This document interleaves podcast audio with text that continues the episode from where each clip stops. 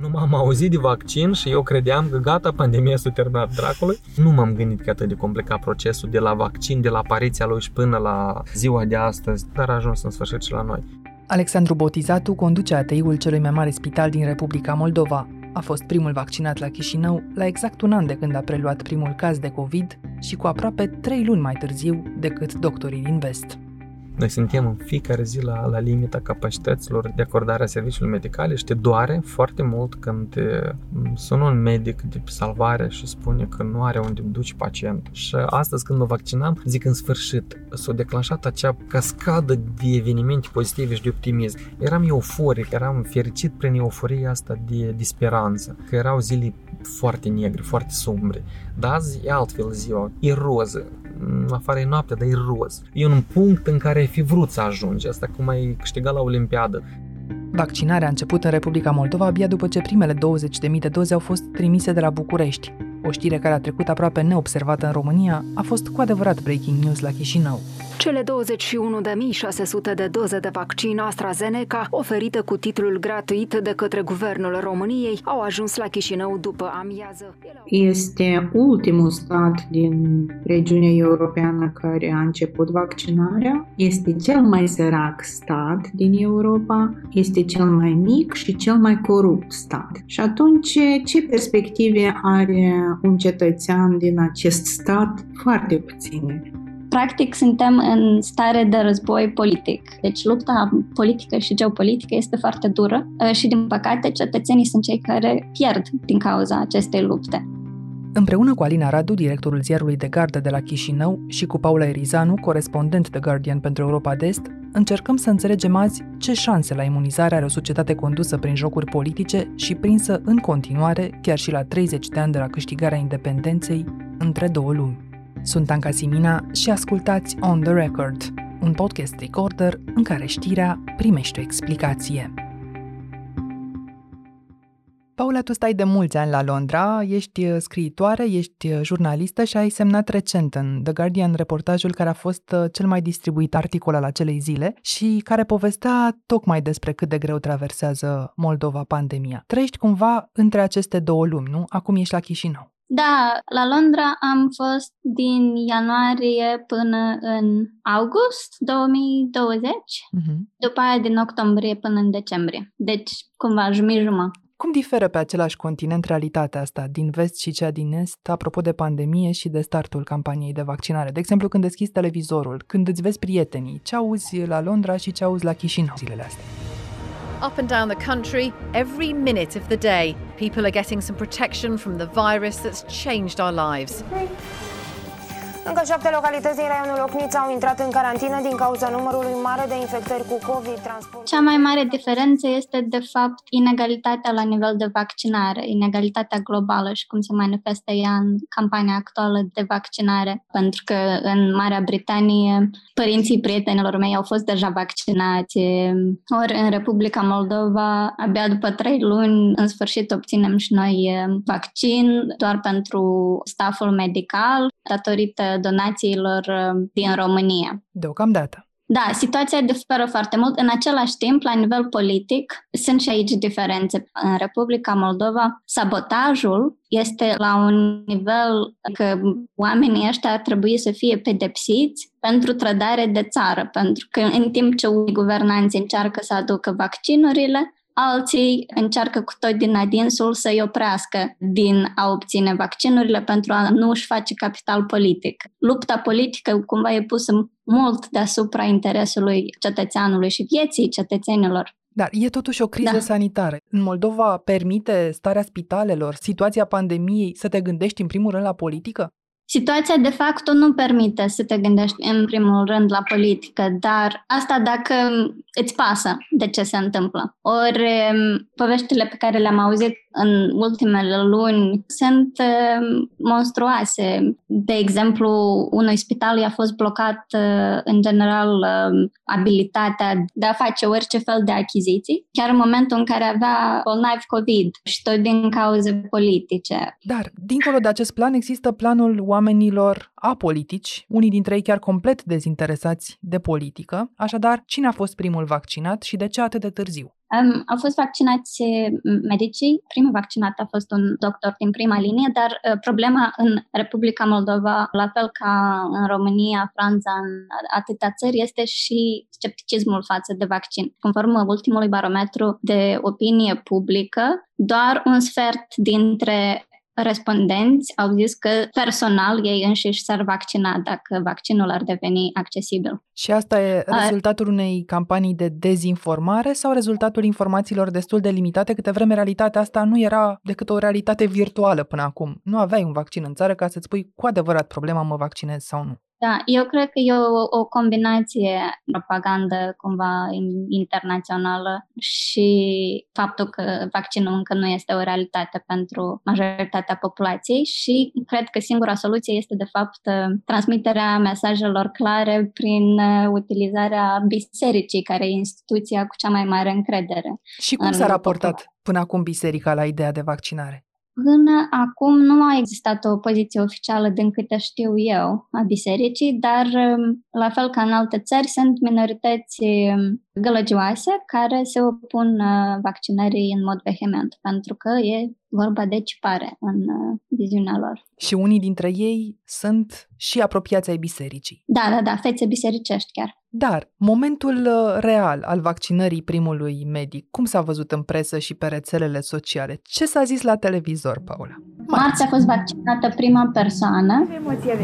Sunt cele mai frumoase emoții. Țin acest certificat de vaccinare exact cum am absolvit Universitatea de Medicină cu aceleași emoții, că în sfârșit este speranță în acest tunel întunecos. Am văzut că a fost o postare foarte populară a președintelui Republicii Moldova care a anunțat lucrul acesta, dar din câte am văzut eu, era o singură emisiune despre vaccinare, celelalte erau despre situația politică din țară, despre conflictul constituțional dintre președinte și parlament. Tu urmărești posturile de limba română, mă gândesc? Nu, ieri m-am uitat chiar la o emisiune în limba rusă, um, care practic era un PR pentru un nou uh, partid politic. Mi s-a părut uh, de foarte prost gust uh, felul în care a fost realizată această emisiune, dar e unul dintre cele mai populare show-uri, care este biling, are loc și în rusă și în română. Și acolo nimic despre vaccinare, da? Nimic, nimic, nimic. Nici măcar despre vaccinul rusesc. Mm, nici măcar. Cu toate astea, indiferent ce se spune sau nu se spune la televizor,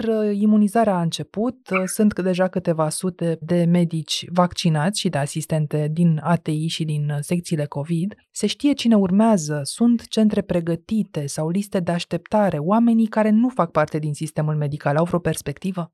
Încă nu este clar. Se lucrează foarte mult asupra campaniei de vaccinare, dar la momentul de față problemele sunt pe de o parte birocratice, cu producătorii de vaccin și, pe de altă parte, sabotarea actorilor locali. Deci, din informațiile pe care le dețin eu, până și când a venit vaccinul uh, din România în Republica Moldova sâmbătă trecută, au fost uh, încercări de a bloca mail-urile, cumva de a interveni în mail și de a șterge mesaje. Sabotarea este de un nivel uh, la care noi nici nu ne închipuim. Deci s-a încercat un atac cibernetic uh, în jurul politicienilor care aranjau, să spunem, acest transport? Da, exact, exact. Ca acest transport să nu ajungă? Da, exact. Dar oricum e vorba și... de un număr infim de doze. Ar ajunge pentru 100 de mii de oameni atunci când vor fi trimise toate. Deocamdată abia ajung pentru 10 mii, ori în Moldova sunt 3 milioane. Da, dar um, oricum contează cine aduce primele vaccinuri.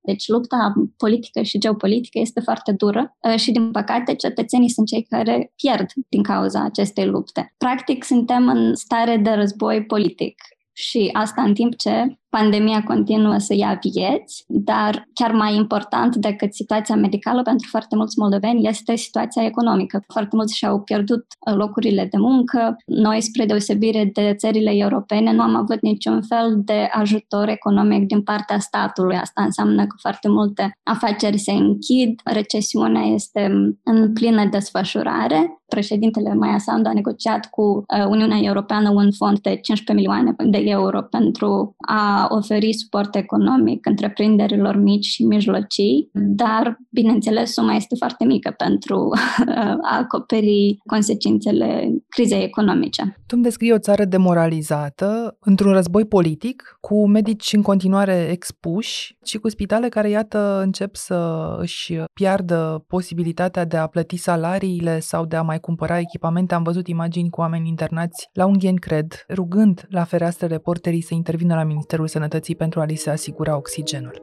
Doi suntem la un aparat și aici e gol. Nu avem oxigen. Asta e spital. Pentru asta am și o viață întreagă în pedagogie. Ca muie să nu se uite nimeni. În toate aceste condiții, se simte o frustrare, se simte speranță. Care e atmosfera în societate? Cei norocoși cumva își văd de viața lor în continuare și merg la moluri, etc.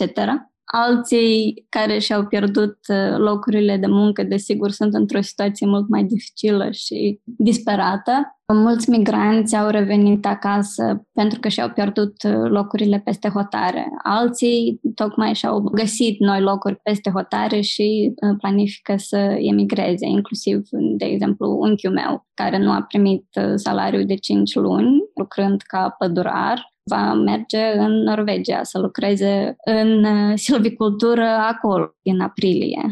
Deci situația variază foarte mult. Chișinăul cred că e într-o situație mai bună decât uh, restul Republicii, dar mi se pare că, în general, există o inconștiență față de gravitatea situației medicale, dar, sigur, sentimentul ăsta nu e împărtășit și de familiile care au pierdut uh, oameni din cauza virusului sau, uh, sau de către cei care se luptă în continuare cu uh, efectele de termen lung ale COVID-ului. Ai spune însă că a adus pandemia solidaritate sau mai degrabă dezbinare socială în Republica Moldova? Ceea ce m-a impresionat pe mine foarte mult în criza pandemică din Republica Moldova este un proiect Um, împreună contra COVID. E o inițiativă socială pornită de un grup de tineri, inclusiv uh, prieteni de-ai mei, care au reușit um, să ajute zeci de mii de oameni și um, mie mi se pare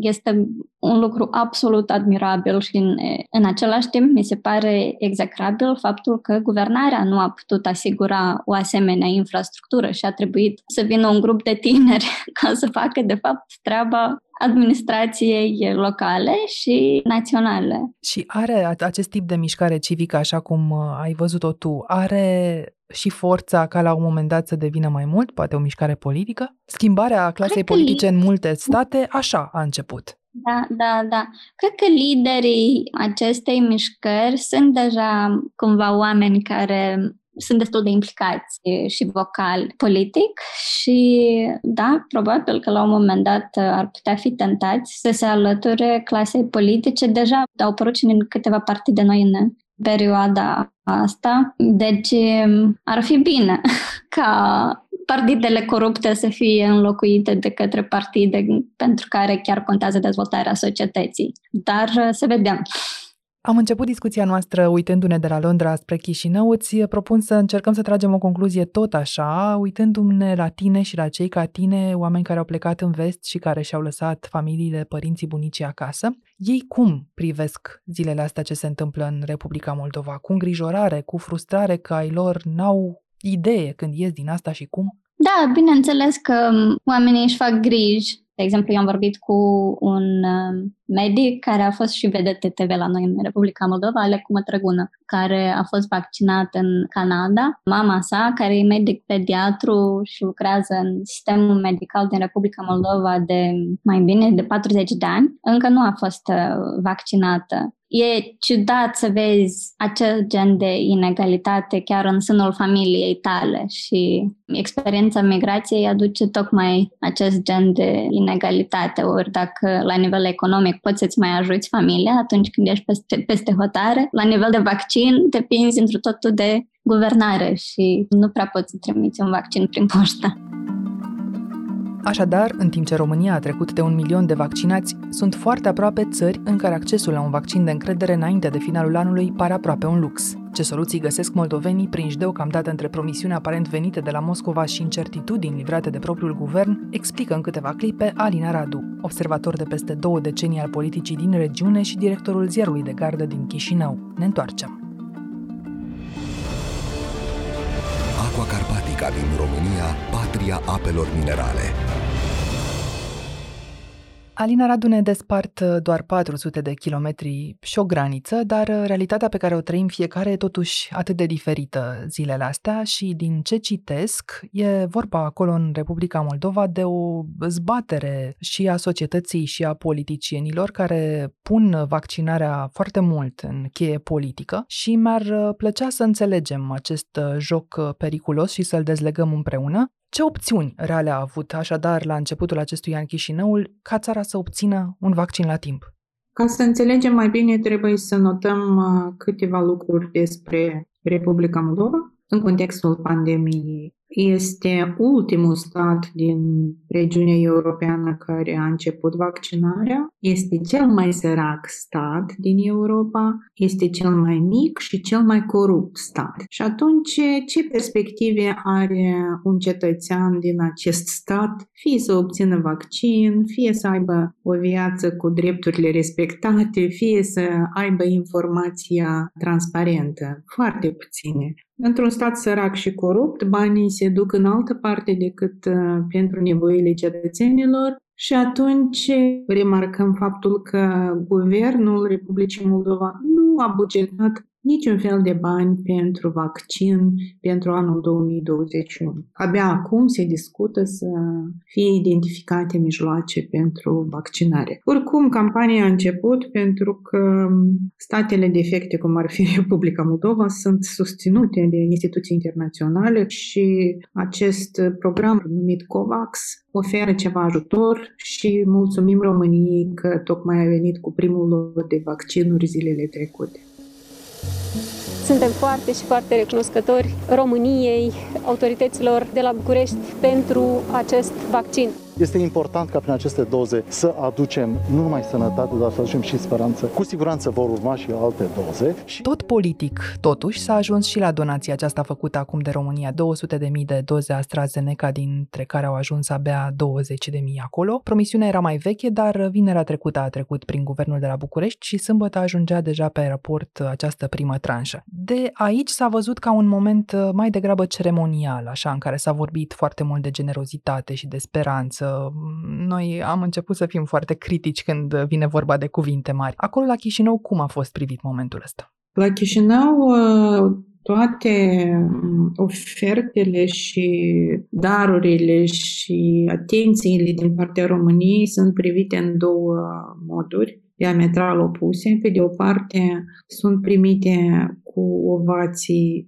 Nu știu dacă ați văzut reportajele, dar ori de câte ori România oferă ceva Republicii Moldova, oameni de rând, cetățenii, fără să fie organizați de un partid sau de o mișcare, ies în stradă și întâmpină aceste mașini cu ajutoare purtând drapele tricolore, purtând orice simboluri care ar demonstra că și ei sunt români și simt românește, pentru că o mare parte din cetățenii Republicii Moldova au această traumă istorică că ei au fost separați de patria mamă, că au fost abandonați, că au luptat să se reîntregească, să revină și nu le-a reușit. Deci când vedem uh, ceremonii patetice de întâmpinare a vaccinurilor sau altor ajutoare din România, să știți că ele sunt sincere. Desigur că aici colea se implică și politicieni care vor să speculeze cu această dragoste sinceră a cetățenilor. Pe de altă parte, vor fi întotdeauna și au fost uh, forțe care privesc foarte critic la ajutoarele sau atenția venită din România. Și aceștia sunt oamenii care fie având un suport politic sau uh, poate fiind uh, informați sau dezinformați, consideră încă faptul că România ar fi un inamic sau ar avea nu știu ce interes sau consideră că nu sunt binevenite ajutoarele de România. am întrebat asta pentru că în ultimii ani au mai fost situații în care guvernul de la București a epatat așa cumva cu diverse forme de sprijin, de la bani la echipamente în pandemie pentru Republica Moldova, dar granița dintre ajutorul real și gestul politic este destul de greu de trasat. Și de asta mă întrebam dacă vaccinul este un ajutor real care să schimbe cu adevărat ceva acum în situația din Republica Moldova și în viețile oamenilor, sau până la urmă tot ca gest politic este în general general perceput. E singurul vaccin pe care l-a putut primi Republica Moldova până azi. Altul nu am avut. De vreme ce Republica Moldova e ultimul stat din Europa care a început vaccinarea, da? celelalte state deja își rezolvaseră procedurile și începuseră mai devreme, este normal că acest ajutor este considerat foarte binevenit, chiar dacă o fi existând uh, speculații politice. Nouă ne displace această poziție de popor umil sau de cetățeni pierduți, cărora doar trebuie să le dai și să le oferi cadou, dar în acest uh, context e vorba de viața unor lucrători medicali și cel puțin nu vom mai auzi în fiecare zi atâtea știri despre lucrători medicali infectați în timp ce își făceau munca. Dar dacă ne întoarcem puțin în urmă cu câteva luni, când Moldova era condusă de Igor Dodon, cât le-a luat politicienilor să-i ceară lui Vladimir Putin vaccinul Sputnik V? Eu nu știu dacă politicienii din Moldova au cerut lui Putin acest vaccin. Senzația mea a fost că Putin le-a impus politicienilor din Moldova să mimeze că ei cer acest vaccin rusesc, pentru că în timp ce nimeni nu a zis și nu s-a discutat că vrem noi, cetățenii, acest vaccin, Igor Dodon a anunțat de vreo 5 ori că el deja s-a înțeles, că el deja a stabilit, că el, iată, iată, se va vaccina și nu a făcut asta niciodată, deci luni de zile s-a erijat în această ipostază de om foarte influent care îl convinge pe Putin de donație, dar nu s-a întâmplat. Știți că se duc discuții referitor la vaccine? Apropo, săptămâna trecută eu am fost într-o vizită de lucru la Moscova mai mult neoficială, dar am convenit că Moldova va primi câteva sute de mii de vaccine rusești, Sputnik, pentru a începe vaccinarea cu vaccina rusească. Deci e foarte mai... posibil să nu fi fost decât un mesaj electoral, nu? Sigur că da, sigur că da. Dar vaccinul Sputnik V e aprobat acum în Moldova? E o chestie foarte controversată, pentru că pe tot parcursul anului 2020, când se discuta despre vaccin, autoritățile și ministerul declarau că se va aduce un vaccin care va fi autorizat de către Organizația Mondială a Sănătății. Deocamdată acest Sputnik nu a fost autorizat Zilele trecute, întâi Igor Dodon, care nu mai e nici președinte de stat, e doar un președinte de partid, a declarat că astăzi autoritatea națională va confirma că vaccinul Sputnik e aprobat în Moldova. Peste câteva ori această autoritate a confirmat că vaccinul Sputnik e aprobat. Partea stranii este că această aprobare a venit fără o discuție prealabilă în societate ca să înțelegem pentru ce calități anume, nu știu. Societatea trebuie să fie informată. Partea și mai obscură este că nimeni la acest moment nu a putut explica chiar și la o săptămână după acea declarație și aprobare cât costă, câte doze vor veni, când vor veni. Deci e doar speculație în jurul acestui vaccin. Astăzi Consilierea președintei pe probleme medicale, a Nemerenko, a explicat că ar exista niște interese ale unor persoane cu expunere politică și expunere în business ca să aducă acest vaccin și ca acest vaccin să fie distribuit în fond doar în instituții comerciale în sens că vor trebui să plătească pentru ca să primească acest vaccin. Adică să vină de la Moscova la Chișinău, să stea într-un depozit și să fie accesibil celor care au bani să-l plătească și să-l dea propriilor da. angajați. Cum ar veni în clinici private, dacă vrei foarte mult, te duci la această clinică privată și îți plătești vaccinul și îl primești. Și nu e clar cu cât ar putea să se vândă pe piața din Republica Moldova un asemenea vaccin, nefiind clar cu cât s-a achiziționat sau dacă se va achiziționa. Sigur că nu e clar, dar uh, în acest mod se intră într-o zonă foarte periculoasă. De ce? Se teme Republica Moldova sau oameni din Moldova se tem de un decont ulterior, politic? Uh, cu siguranță acest decont uh, există Timp de 30 de ani noi nu am mai scăpat de conturile Federației Ruse. Avem o armată pe teritoriul Republicii Moldova care nu ne aparține și care trebuia de mult retrasă și Federația Rusă și-a exprimat obligația în scris că o va retrage și nu a retras-o. Avem uh, o altă armată informațională sau dezinformațională care controlează o mare parte din uh, spațiu în Republica Moldova. Deci, de decont nici nu se pune problema. Problema este această opțiune, te duci să-ți cumperi într-un stat sărac și corupt. Există o mulțime de oameni dezavantajați care nu își pot cumpăra un vaccin și într-un stat dezinformat este foarte periculos să pui vaccinurile la vânzare. Dar ce spun posturile TV și ziarele, fie că sunt de limbă română, fie că sunt de limbă rusă despre asta? Am remarcat, de exemplu, întrebările jurnaliștilor pentru primii medici vaccinați marți spuneau la îndoială calitatea vaccinului AstraZeneca în comparație cu Pfizer. Republica Moldova nu își controlează spațiul informațional. O mare parte din spațiul informațional al acestui stat independent este uh, controlată de Federația Rusă și dacă mergeți azi în orice sat din Republica Moldova și întrebați care este cel mai uh, popular uh, politician, în ultimul an, să zicem, sau ultimii ani, va fi nominalizată probabil Maia Sandu, dar în fond majoritatea vor zice că cel mai popular politician din Republica Moldova este Vladimir Putin. Dar el nu e politician din Republica Moldova.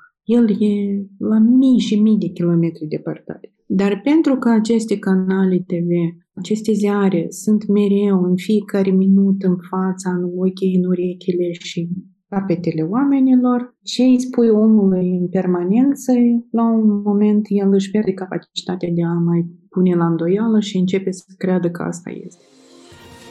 Несмотря на сложности, связанные с эпидемией коронавируса, действовали грамотно, четко, без сбоев. Actualmente, în Republica Moldova, cel mai popular canal de televiziune nu este unul moldovenesc, este așa numitul primul canal al Federației Ruse. Ziarul cu cel mai mare tiraj din Republica Moldova timp de 30 de ani a fost un ziar scris la Moscova, editat la Moscova și doar distribuit la toate raioanele. Se numește Kamsamolskaya Pravda, adevărul consumorist. Și atunci când sursele de informație cu cea mai mare influență sau cea mai mare acoperire, să zicem, aparțin altui stat și aparțin unui stat uh, cu mari probleme de democrație, toată această democrație defectuoasă vine peste noi ca o avalanșă și desigur că veți întâlni foarte mulți oameni care cred că Sputnik o fi mai bun, că vaccinurile din Europa pot să aibă 5G sau alte stranietăți și nu poți să acuzi omul de rând, ce să zici de un cetățean, de un țăran care e ocupat de grijile pământului în fiecare zi și vine seara și pornește televizorul și află de acolo că virusul e o invenție, dar vaccinul rusesc ne-ar putea salva de această invenție. Deci, e o invenție mai bună, vaccinul rusesc, decât virusul însuși. Da. Сегодня в Мексике стартует вакцинация от коронавируса российским спутником Ви. Борт с первой Sigur că avem și presă bine intenționată. Sunt jurnaliști care fac și investigații, care fac emisiuni informative, dar ei sunt mereu într-o minoritate și noi ne pomenim că alergăm din urma tăvălugului. Să tot facem curat după ce toate aceste mass media intoxică spațiul informațional. Și ca rezultat, populația rusofilă e nemulțumită că nu se apelează deja la vaccinul rusesc? De exemplu, ieri Ministerul Sănătății a primit uh, două scrisori de la două instituții medicale din regiunea Găgăuză, de la Comrat și de la Taraclie. Și aceste scrisori spun că medicii din aceste instituții nu au nevoie de acest vaccin să nu fie trimis și aceste două scrisori sunt semnate doar de medicii șefi ai acestor instituții. Deci nu e clar acum dacă medicii cu adevărat care lucrează în Găgăuzia n-ar vrea acest vaccin, ci că șefii lor au transmis că nu vor. Deci cam aceasta este situația și atitudinea. Un șef de instituție medicală probabil implicat politic sau la un ordin sau sugestie politică și-a permis să semneze această scrisoare și să o trimită la minister, semnând în acest fel poate un verdict pentru toți angajații pe care îi are, pentru că nu nu poate totuși să fie așa ceva ca într-o instituție medicală toți să refuze un vaccin. Dar să explicăm o dată și această chestiune poate părea stranie de departe, faptul că ajung vaccinuri și în Găgăuzia și în Transnistria, nu? Nu trebuie să fie strani. Regiunea Găgăuză e parte integrată a Republicii Moldova, da, acolo majoritatea populației vorbește limba rusă. Ei și nu sunt etnici ruși, ei sunt etnici găgăuzi. Uniunea Sovietică a avut această politică să se vorbească rusa între etnii, nu să se vorbească română sau moldovenească, cum o numeau ei atunci. Și desigur, dacă acești oameni vorbesc rusa și nu vorbesc română, se informează din surse rusești, nu din cele naționale, și în acest mod ajung să fie intoxicați. Dar asta nu înseamnă că ei trebuie privați de orice parte de tratament de care dispune Republica Moldova. E același sentimentul și față de Transnistria? Noi îi zicem regiunea transnistriană a Republicii Moldova pentru că nu există nicio autoritate internațională care ar fi recunoscut Transnistria ca un stat separat. Nu există. Chiar dacă ei se consideră stat sau un număr de politicieni de acolo consideră că asta ar fi un stat, deci, în actele oficiale, regiunea transnistreană rămâne a fi parte integrată a Republicii Moldova, dar desigur că în viața de zi cu zi între noi e o graniță foarte dură. Totuși, sunt familii mixte, se căsătoresc, au copii, migrează, vin, pleacă. Deci și vaccinuri, o parte din vaccinurile venite din România, îmi pare rău dacă niște cetățeni români nu au beneficiat de ele și ar fi putut, dar nu îmi pare rău că merg peste tot, pentru că oamenii nu trebuie să răspundă pentru erorile politice prin privarea de servicii medicale. Bine v-am găsit! Știrile în limba moldovenească continuă emisia primului post de televiziune. Iată principalele teme ale ediției. Săptămâna viitoare în Istrenia va fi adus un lot de vaccin AstraZeneca. Este un ajutor umanitar pe linia Organizației Mondiale de Ocrotire a Sănătății. În total, 1810 doze. Există și un acord privind vaccinul rusesc. Se așteaptă furnizarea lui în două etape. Și dacă ne-am uitat din nou așa la Moldova de sus, câți sunt cu adevărat cei vulnerabili și ce perspectivă au ei? Mă tem că cei care nu sunt vulnerabili practic au plecat. Nu știu dacă există o instituție care poate spune cu siguranță cât cetățenii au rămas să locuiască în Republica Moldova. Este evident că în ultimul deceniu au plecat sute de mii, unele cifre spun despre un milion sau mai mult de cetățeni. Asta înseamnă a patra parte a populației Republicii Moldova. Cine sunt cei plecați? Există studii care spun că au plecat oamenii tineri, au rămas aici oamenii în vârstă care nu au mai putut pleca. Și atunci, da, aceștia suntem noi. Așadar, e foarte posibil ca numărul celor vulnerabili să meargă spre 3 milioane, cât uh, se estimează că e acum populația Republicii Moldova, dar donația din România nu acoperă nici 3% din asta. O parte din uh, vaccinuri care vor ajunge prin COVAX mai acoperă, să zicem, 20%, dar restul își permite Moldova să cumpere dozele astea de care ar avea nevoie de oriunde or fi ele. Sigur că suntem la periferia Europei și periferia șanselor. Ministerul explica calendarul vaccinării cetățenilor Republicii Moldova. Categoria întâi, adică lucrătorii medicali, ei sunt uh, primul grup care urmează să fie vaccinat în totalitate. Ar fi vaccinat până în vară dacă vom avea vaccinuri Grupul al doilea, care înseamnă cetățeni cu diferite vulnerabilități de sănătate, ar fi să fie vaccinați până la sfârșitul anului și deja grupul de toți ceilalți cetățeni, care sunt majoritatea, probabil pe parcursul anului 2022, dar știind că acum nu sunt bugetați nici bani, prezumăm că toată procedura asta se va întârzia cu mult mai mult.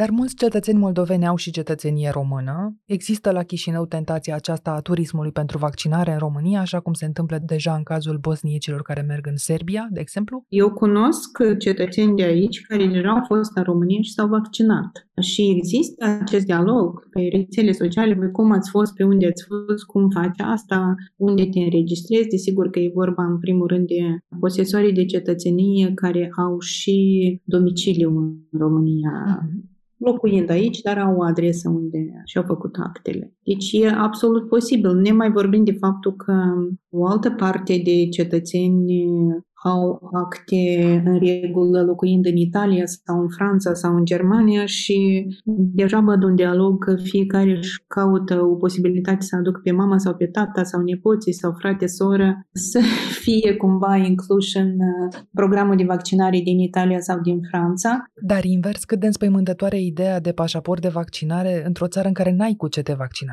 Poate fi și asta o lecție. Noi totuși trebuie să învățăm niște lecții noi trebuie să învățăm cum să facem presiune asupra unui guvern care trăiește pe banii tăi. Și atunci, dacă acum ne pomenim izolație internațional din cauza că guvernarea nu a negociat, nu a căutat, nu a desemnat și nu a făcut nimic pentru asigurarea vaccinurilor, să facem cel puțin presiunea să se schimbe clasa politică, să vină alți politicieni care sunt capabili. Da, ne vom chinui și vom sta nevaccinați o perioadă, dar poate merită acest efort ca să rezolvăm această dilemă cu o clasă politică foarte coruptă. Sunt aproape 250.000 de cetățeni români care au încă domiciliul în Republica Moldova. Sunt așadar oameni care pot trece foarte ușor granița, indiferent de restricțiile de pandemie și care o fac mai ales pentru un job. Vulnerabilitățile Moldovei pot deveni așadar într-o măsură și ale României. Sunt șanse reale pentru atingerea acestui prag de 70%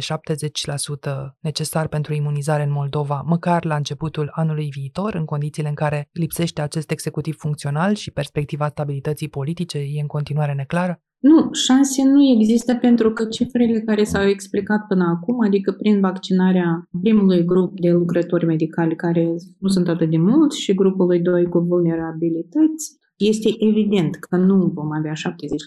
Cum va fi afectată România de această problemă?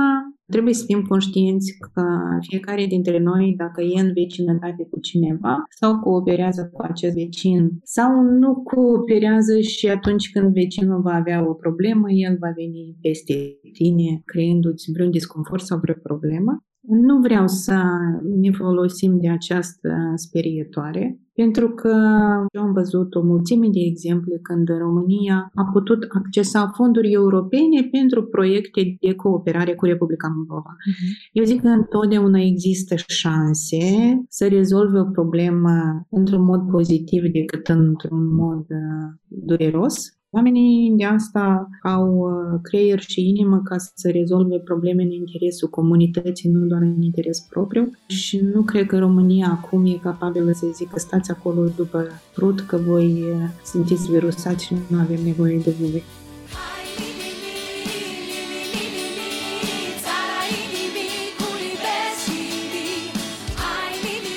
Ați ascultat On The Record, un podcast produs de Recorder și susținut de Banca Transilvania.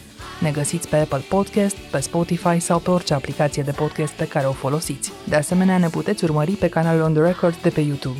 Ca să nu ratați niciun episod viitor, nu uitați să dați subscribe. Vă recomandăm să ascultați și podcastul BT Talks, disponibil pe bancatransilvania.ro podcast. Pentru secvențele audio care au ilustrat povestea doctorului Alexandru Botizatu, îi mulțumim Lilianei Botnariuc, jurnalist la publicația Oameni și Kilometri din Republica Moldova. On The Record are ca editori pe Cristian Delcea și pe Mihai Voina. Eu sunt Anca Simina, ne reauzim vineri.